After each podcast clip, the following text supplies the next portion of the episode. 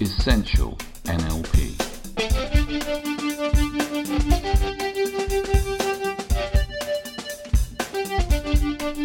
Practical skills for a great life. Hi, and a very warm welcome from me, your host Phil Parker, to this Essential Skills of NLP, episode number 91, and we're just coming up to Christmas. So I've just done a seminar I thought would be really interesting to put on this podcast series about the things that get us at Christmas and how to deal with them. I hope you enjoy it. Hi, it's Phil here again. Once again, we started doing the seminar on the internet. Died. Hopefully it's going to be fine now. So we were talking about Christmas and how for some people Christmas is a great time and for other people it's a very mixed time. So what I'm going to be looking at is skills and tips for dealing with the stuff of Christmas that often causes people trouble. And thankfully I've had a few people emailing in and Facebooking in saying, hey, these are the things I'd like you to discuss, Phil. So I'm going to take them one thing at a time. First thing there's some core things that seem to always be problems around Christmas. The first one is that people have to hang around other people, and very often the people we're hanging around with at Christmas are people we possibly might try and avoid for the rest of the year, but at Christmas we just can't avoid it. So they tend to be family members, possibly friends and relatives. How do we deal with those people? So most of the year we can just kind of park it, but at Christmas is often a full-on intensity, so we're going to be looking at that, how to deal with other people. How to deal with them compassionately, and how to make sure that even if they're not the kind of people you would normally hang out with, you can make sure that your Christmas is okay, even if they wouldn't normally be your favourite people or guests. Hi to Debbie and Karen, just joined. Great to see you guys. Also going to look at how do you stay present? How do you be calm? Particularly when there's lots of stuff that need to be done. And Steph particularly asked a question about this. You know, how do you be calm? How do you sleep when there's a frantic pressure to do all sorts of stuff? And we're going to be matching that with how to deal with the shoulds of Christmas. I should do this. I should do that. Hi, Kirsten. Good to see you too. And how do we deal with guilt? People putting us into a position of guilt and us accepting it, and how we avoid that, how we step away from that. We're also going to be looking at how do you say no to people, which is linked as well to the good. Hey Cara, good to see you all the way from New York. How do you say no to people? How do you, and this is something that Jen asked me, how do you deal with them when they don't get it, they don't get that no, and they just keep on wanting your time? And linked with this saying no, of course, is saying no to foods. There's a whole bunch of foods that come our way at Christmas, some of which are fine, but some which aren't very good for us, or if we had too many of them, they're just not good for us. So how do we not overdrink? How do we not overeat at a time when that just seems to be all part of the Christmas joy? We're going to look at some strategies for that. I've got a little list here. You can see me looking to one side of the questions. How do we plan to have fun? Hi Maurice, nice to see you too, and how can we make sure we are in the best possible state for Christmas? So those are the general things. If you've got any extra questions, pop them into Facebook. It doesn't tend to show up on the phone that I'm doing it from, but hopefully it will show up on the newsfeed on this bit I'm looking at. It hasn't ever so far, it's supposed to, but hey, things don't always do what they're supposed to do. So, welcome, and let's begin with the others, the dealing with others. That seems to be such a core thing. And I've talked about this in some of the other seminars, but it's worth mentioning again because it's such a core problem. I would say one of the biggest problems we have generally is dealing with others. You know, we've got to deal with ourselves, of course, but dealing with others produces so much possibility for us to get into the wrong state. So let me just describe what I mean by state. State means what state of mind are we in? What state of mind are we in? Which bits of our brain are we switching on? And unfortunately, whatever particular state we get into will have a physiological effect on us. So it will change our body chemistry. It will change the way our nervous system processes. It will change our focus of attention. And to some extent, you can think of states, if you want, to be a bit like hypnotic trances, in that you could argue that when we're anxious, what we're doing, if we look at the definition of hypnosis, which is a limited focus of attention, that tends to be all we can see in that moment. It's like it completely envelops us. trance. Equally, you could say that being happy or being present is almost like a trance, that we just become really into that state. And the problem is that we get into these states, these neurological activations, all of a sudden we suddenly find ourselves disappearing down a black hole of a particular emotional feeling or cognitive experience. So some of the common ones that are not great for us at Christmas are feeling massively overwhelmed. Being overwhelmed is a state where it just seems like there's just so much to do, and how are we ever going to do it? It takes our energy, it saps our strength, and often stops us from being able to really focus on what's going on. We've got a question here from Tilly. Finally, questions are showing up. This is brilliant. How can you stop going into feeling or doing? She's using the lightning process language there. Doing overwhelmed during the festive period. Great question. This is part of it. The dealing with other people is one of the core ways of getting overwhelmed, but there are many other ways which we'll be covering in a minute. So how do we deal with other people's? How do we change our state? Because one of the things I say is, the biggest problem we have as humans is we are often in the wrong state for the job that we're trying to do. So for instance, if we've got a lot of jobs on, then approaching it like going, oh my God, I've got so much to do, is probably the worst option we can choose. And what in fact you need to do is exactly the opposite. You need to get into the state of working out what is the first thing. So anytime you feel overwhelmed, Tilly and anyone else watching, the first thing you should do is ask yourself, okay, what is the first thing that needs my attention? It's an interesting thing with overwhelmed. If you were able to look in somebody's brain when they're getting overwhelmed, what they do is have like a series of these little cards, these will do, a series of bits of information they need to focus on. And what they do is they look at one and then they think, well, what about this one? What about this one? And suddenly their brain gets overloaded because we can only focus on 7 pieces of information at one time. Any more than 7, fit my fingers in the screen, any more than 7 is too much. And what happens in the studies are that if you give people a list of about 7 pieces of information and you add a couple of more pieces of information, some of the information will drop off because we just can't process it all. So help your brain out. First thing, as I often say, is slow your internal voice down, because that has an effect directly on your nervous system and your breathing. Slow everything down, including this storm of information. Slow in your mind, just slow everything down. We're so used to slow motion on TVs and stuff that we could slow it down. And when we slow it down, we can just look at one thing. We can park the others, and we can ask ourselves, okay, which one is the one I need to focus on? Choose one, put everything else to one side, and just look at this single piece of information. As you start to focus on that, you need to approach it, of course, in a calm way. And this can be, you can get overwhelmed with loads of stuff, but you can also get overwhelmed by people. If there's more than one person, particularly if there's more than one person demanding your attention or being difficult, then that adds overwhelmed to the trouble of other people. So let's move back to how do we deal with other people. Point number one, always check what state you're in around them. Chances are when you're not feeling good, you'll be triggered into some crappy state. Most common ones are anxious, feeling that people are trying to manipulate you, people are irritating you. But as I said in another video, which is worth checking out, about triggers, interestingly, people can't trigger you. They don't have that power. What happens is you trigger, or as we would say, you are doing triggering. It's you that's triggering yourself, and that's great news, because it means they are not the cause of how you're feeling. They certainly help, for sure, we know that, but their behaviours are separate from your response. And we often, as we've often tried to change their behaviours, we can't. So what we're left with is, how do we change our response? How do we do something different? How do we respond differently? So the first thing to do, once you notice you're in a wrong state and it feels like they've caused it, although it really is you, you're not to blame for it, but it is your state. Notice the state and then start to shift it. The easiest way to do this is to start to look at your voice, to listen to your voice inside your head or even outside. If it's fast and furious, like I'm talking now, you're likely to be stressed or possibly cross or frustrated. If your voice is flat, like you've just been knocked over by a bus, your voice will sound like this, and your posture will follow as well. So when we're flat, we feel like this. When we're stressed, we're like this. So notice where you are. It's usually one of those two things.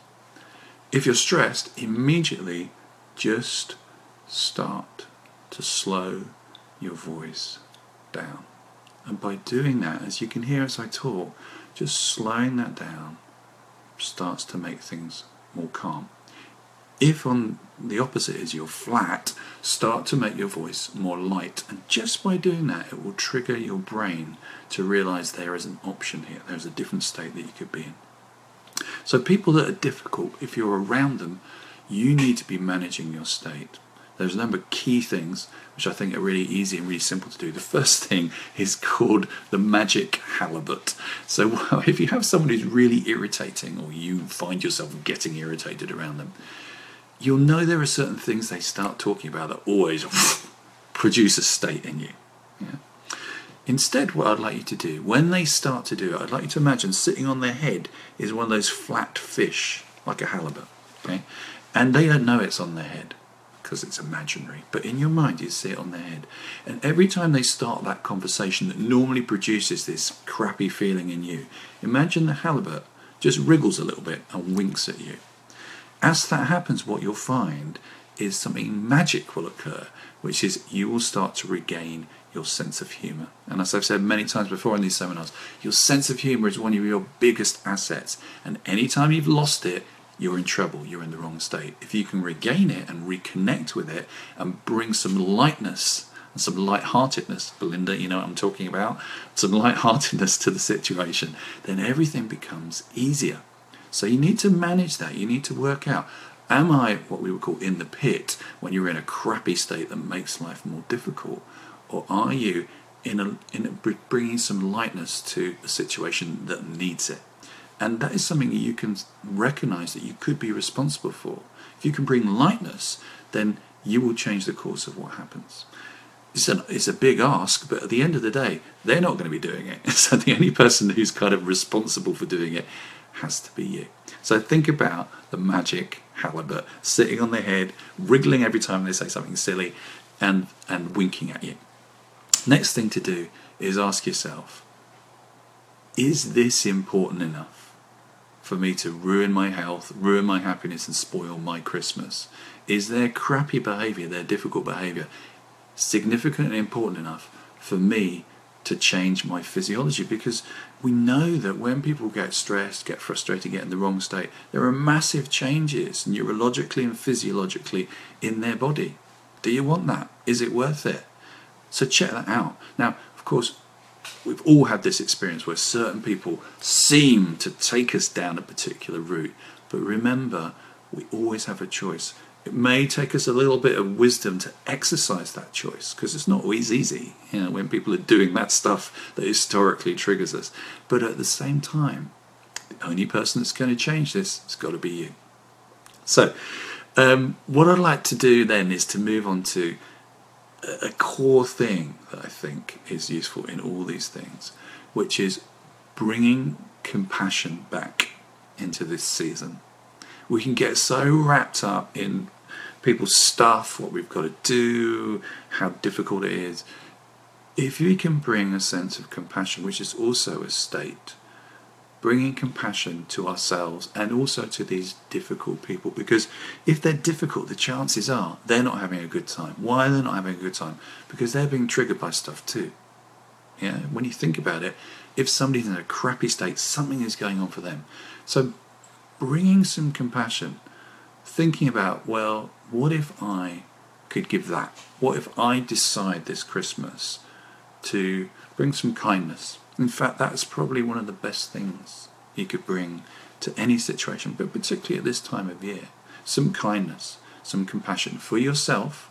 And again, you know, if you look at any work around compassion, it says, first thing you need to do is bring it to yourself before you can bring it to anyone else. Otherwise, it's kind of hollow. Hi, Sarah. Nice to see you too.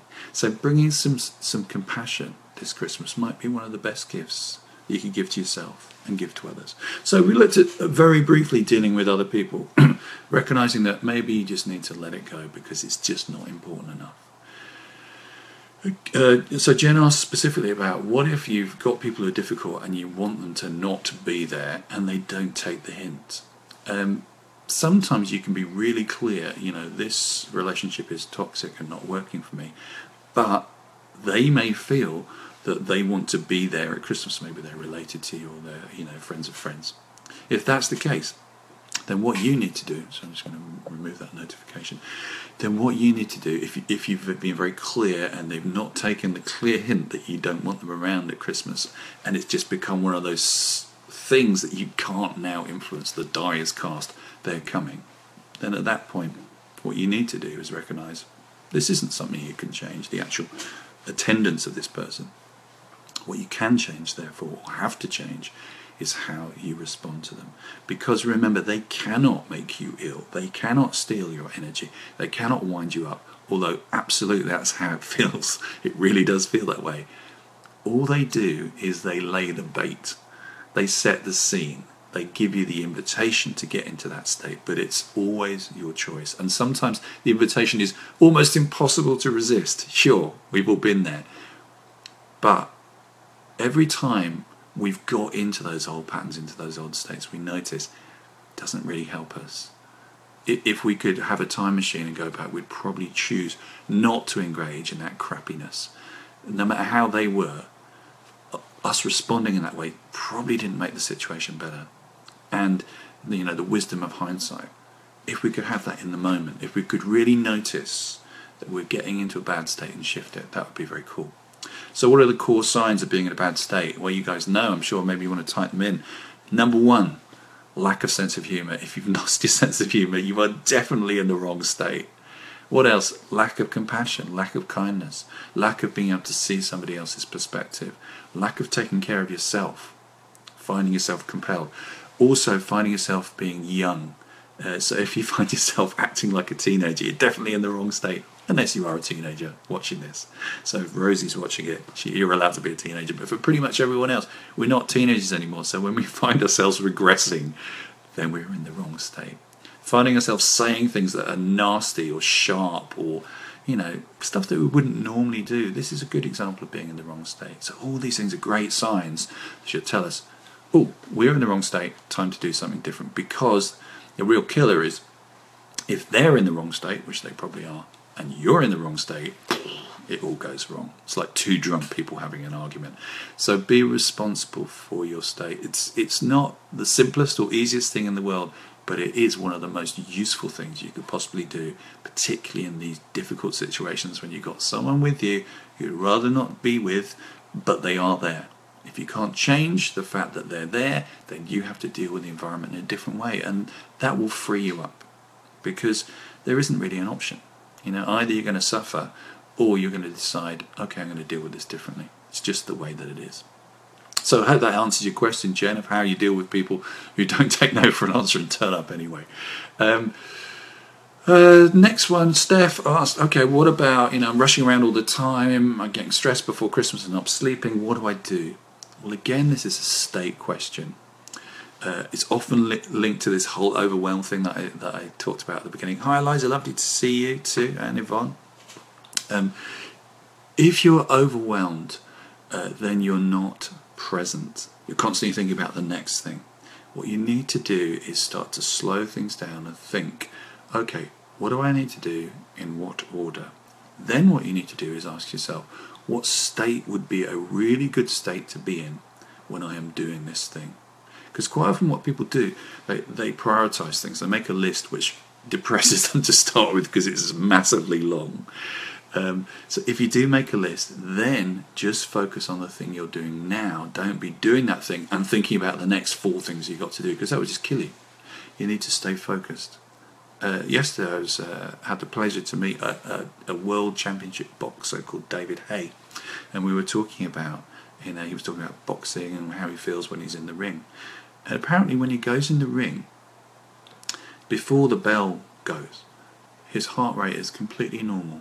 He's as calm as you want. And when the bell rings, suddenly his physiology comes in and he's ready to fight. And then he says, the only thing I'm aware of in the entire world is my opponent and what my trainer is saying.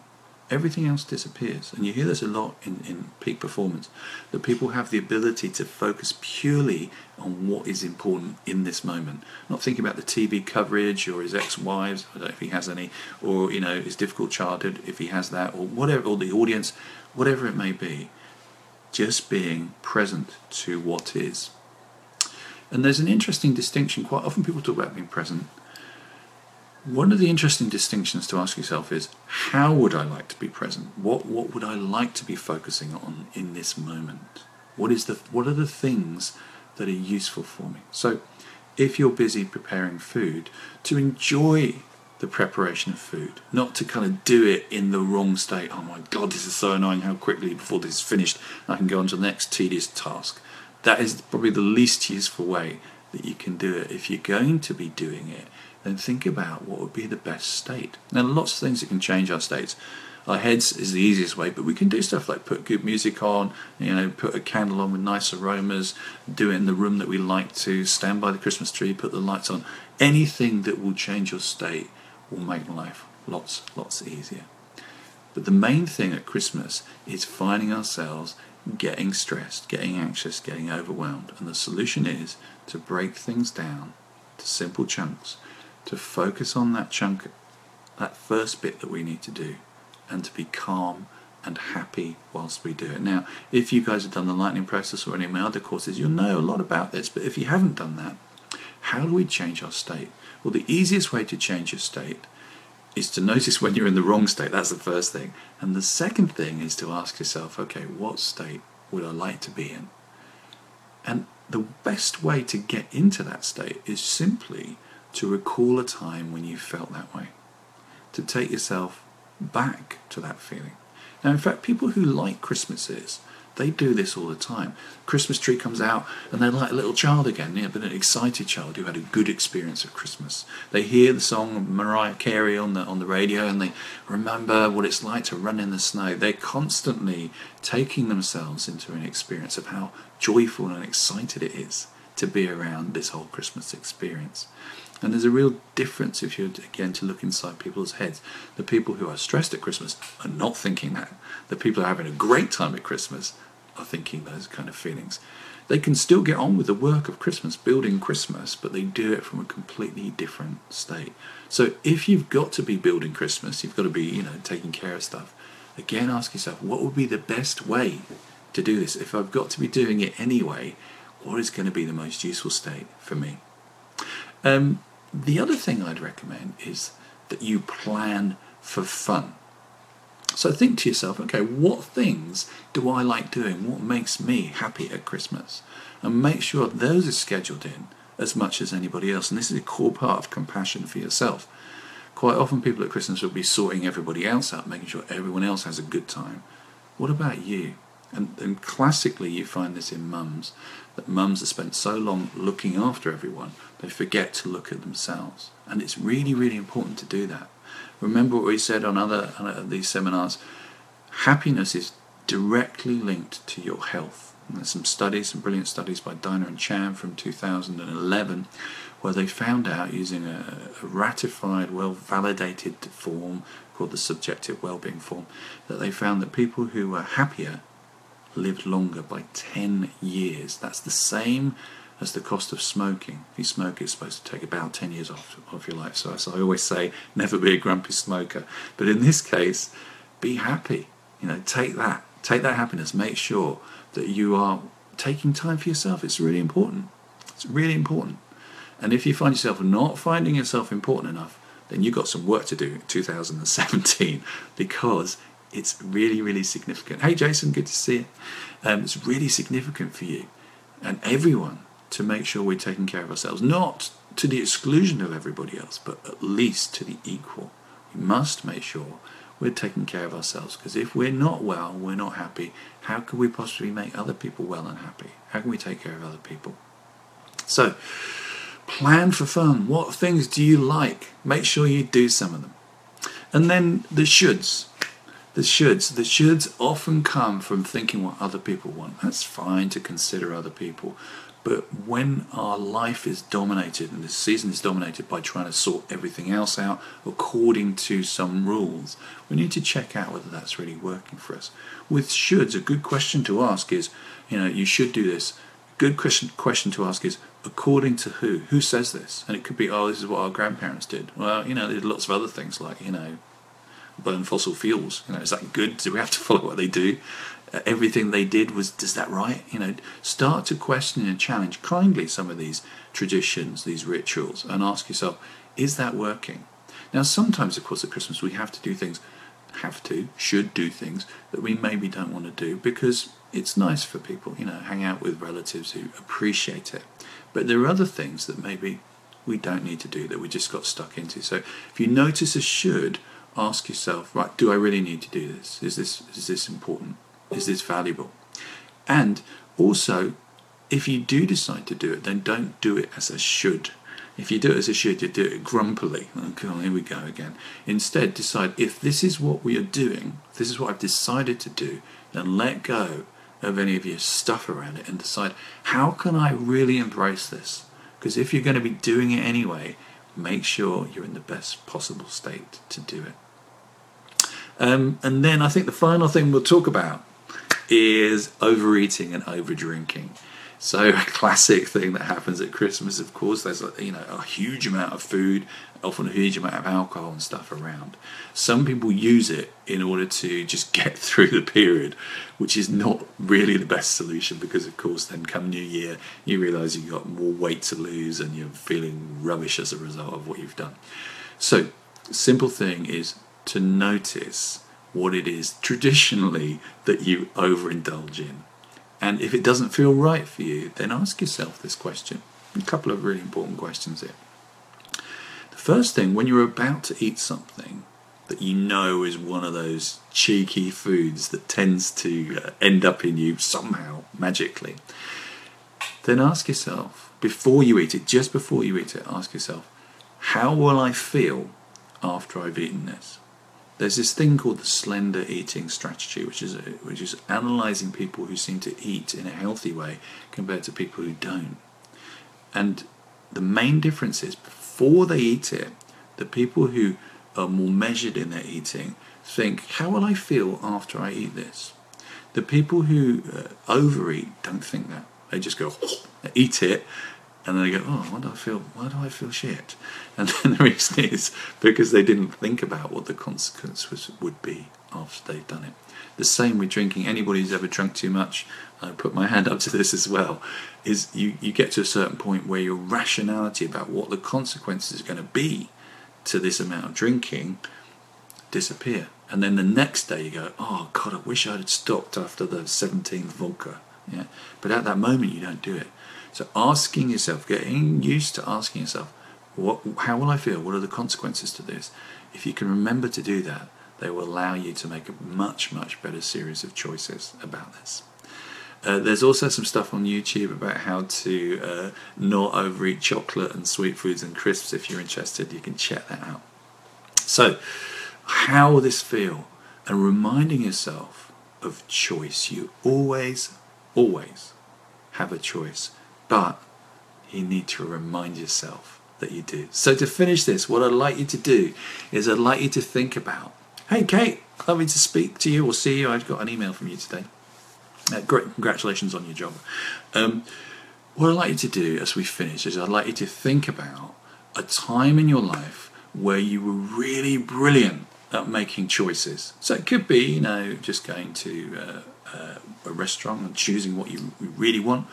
Or it could be in your life where you had, you know, some big decisions to make and you kind of checked inside and you went, you know what, this is the one for me. So just take a moment to reconnect with what it feels like to know that when you are in that place of choice, you can start to see things clearly. Another good thing to do as you get into the sense of choice is to imagine that you're stepping back, like I'm doing now, and looking at it from a distance, giving yourself that sense of perspective. And with that perspective, it allows you to kind of go, oh, you know what? I could do that, but this one makes more sense for me. So feel what it feels like to really get in touch with that feeling of choice, where you're able to look at things clearly and kind of go, I could do that, but actually this is the one I'm going to do. As you connect with that, neurologically, as those of you who are my friends on Facebook will know, you trigger nerve pathways. You trigger neuroplastic change, which means the more you use a particular pathway, much like exercising a muscle, the more you use a pathway, the stronger it becomes. So if you get more and more used to connecting with choice, either by making choices or just thinking about choice, it will wire up that part of your brain that knows about choice. There's also some really interesting stuff around choice. You know, there are certain things that we just would not do. You know, for many of you guys watching here, if somebody goes, hey, do you want some heroin? It's really good quality heroin. You go, no, thanks. You know, you're very clear about making a choice about that. Or, you know, if somebody says, oh, I've got some, you know, some beer I made, you know, in the shed from a puddle, you go, nah, not really interested. There are all sorts of things we'll make choice about. Or when we go to the petrol pump, you know, if you know that your car is diesel, there's 3 nozzles you could choose. Remembering that your car is diesel, you choose the diesel one. There's lots of things we make choices about. There's lots of websites we don't go onto because we don't want to. Hi, Anne-Marie, good to see you too. And Wendy, there's loads of things that we make choices about. When you think about it, we make choices all the time. Certain things go, oh, I don't like that phone. I always want an iPhone, or I always want a Samsung, or I always want something, or these kind of computers, or, you know, there's so many things. For many of you, some people love sports, and some people hate sports. So sports are on the TV, they won't watch it. Some people hate soap operas. So they go, hey, it's Coronation Street. It's like, ooh, you know, we make choices all the time. So when you think about how easy it is to make choices, why don't we do that more often? What would it be like, hi Anne, if you make choices with that confidence that you make? So think right now, think about something that you're really clear about, that you kind of go, no, I don't like that. Say, think about soap operas, think about sports on TV, think about politics shows. There'll be something for everybody. They go, I'm just not interested. I'd just rather, you know, do something else. Feel what it feels like. Thanks, Wendy. Feel what it feels like. Wendy says, I'm talking sense as usual. Many people would disagree. There you go. Feel what it feels like to connect up with that sense of, yeah, that is an option, but I'm not taking it because it's just of no interest for me. What if you could get in touch with that state when somebody says, do you want another chocolate, or, you know, have another pint of beer, you know, or whatever the thing may be? What if you could just have that real sense of, no thanks. Yeah? And then be able to switch it on and off, because this is a really cool thing. Choice is about, it's not about denying yourself stuff. It's about being in a place of being able to consider, oh, in this moment, yeah, I will have that cake. And then in this moment, no, I won't. If you can really get into that sense of choice, then all options become available, but you become clear about what works for you. And then finally, what I'd like you to do, as long as you're not driving or operating dangerous machinery, I'm just going to do a final thing about how to relax and how to envision a brilliant Christmas. So if it works for you and it's safe for you to close your eyes, do that. If it's not safe to do that at this moment, do this at another point. What I'd like you to do is just take a few moments to notice your breathing, to feel what it feels like, to connect up with yourself, to take a few moments to turn inside, to breathe, and as you do, to allow everything to just slow and settle. Imagine watching leaves falling gently on the wind, or snowflakes, or the gentle roll of the ocean waves. That sense of everything just settling. And as it does, allow yourself to go back to a time when you felt deeply, deeply calm and relaxed. And as you connect up with that, you can also begin within this relaxation to imagine the little beginnings of glittery excitement about something in the future that maybe you don't even know about yet. So to mix that feeling of calmness with a confidence about something in the future just starting to glimmer and sparkle and intrigue you.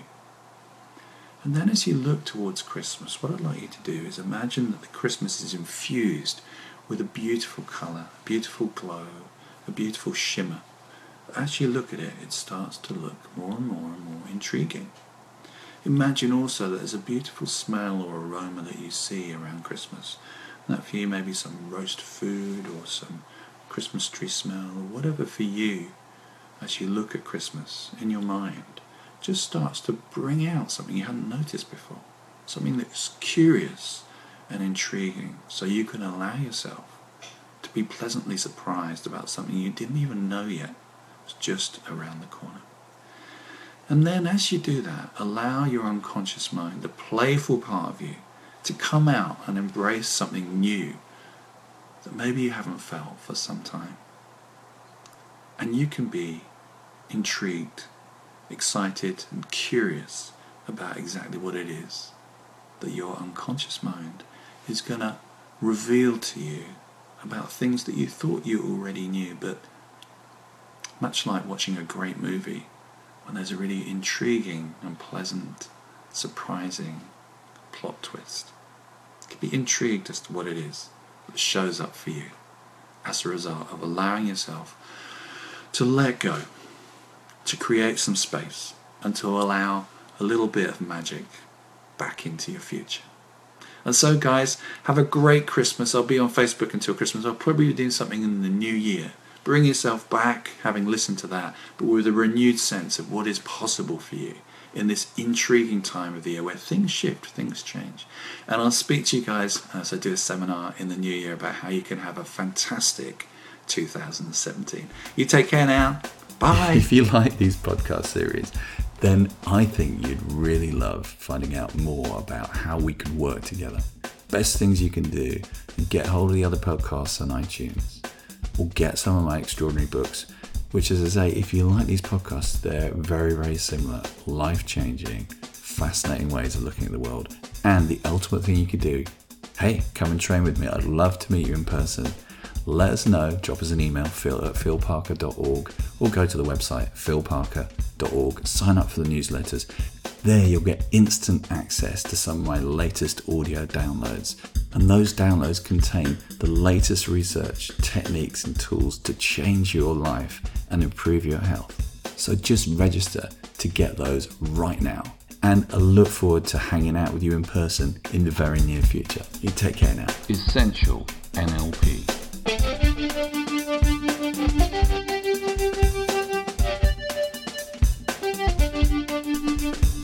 Skills for a great life.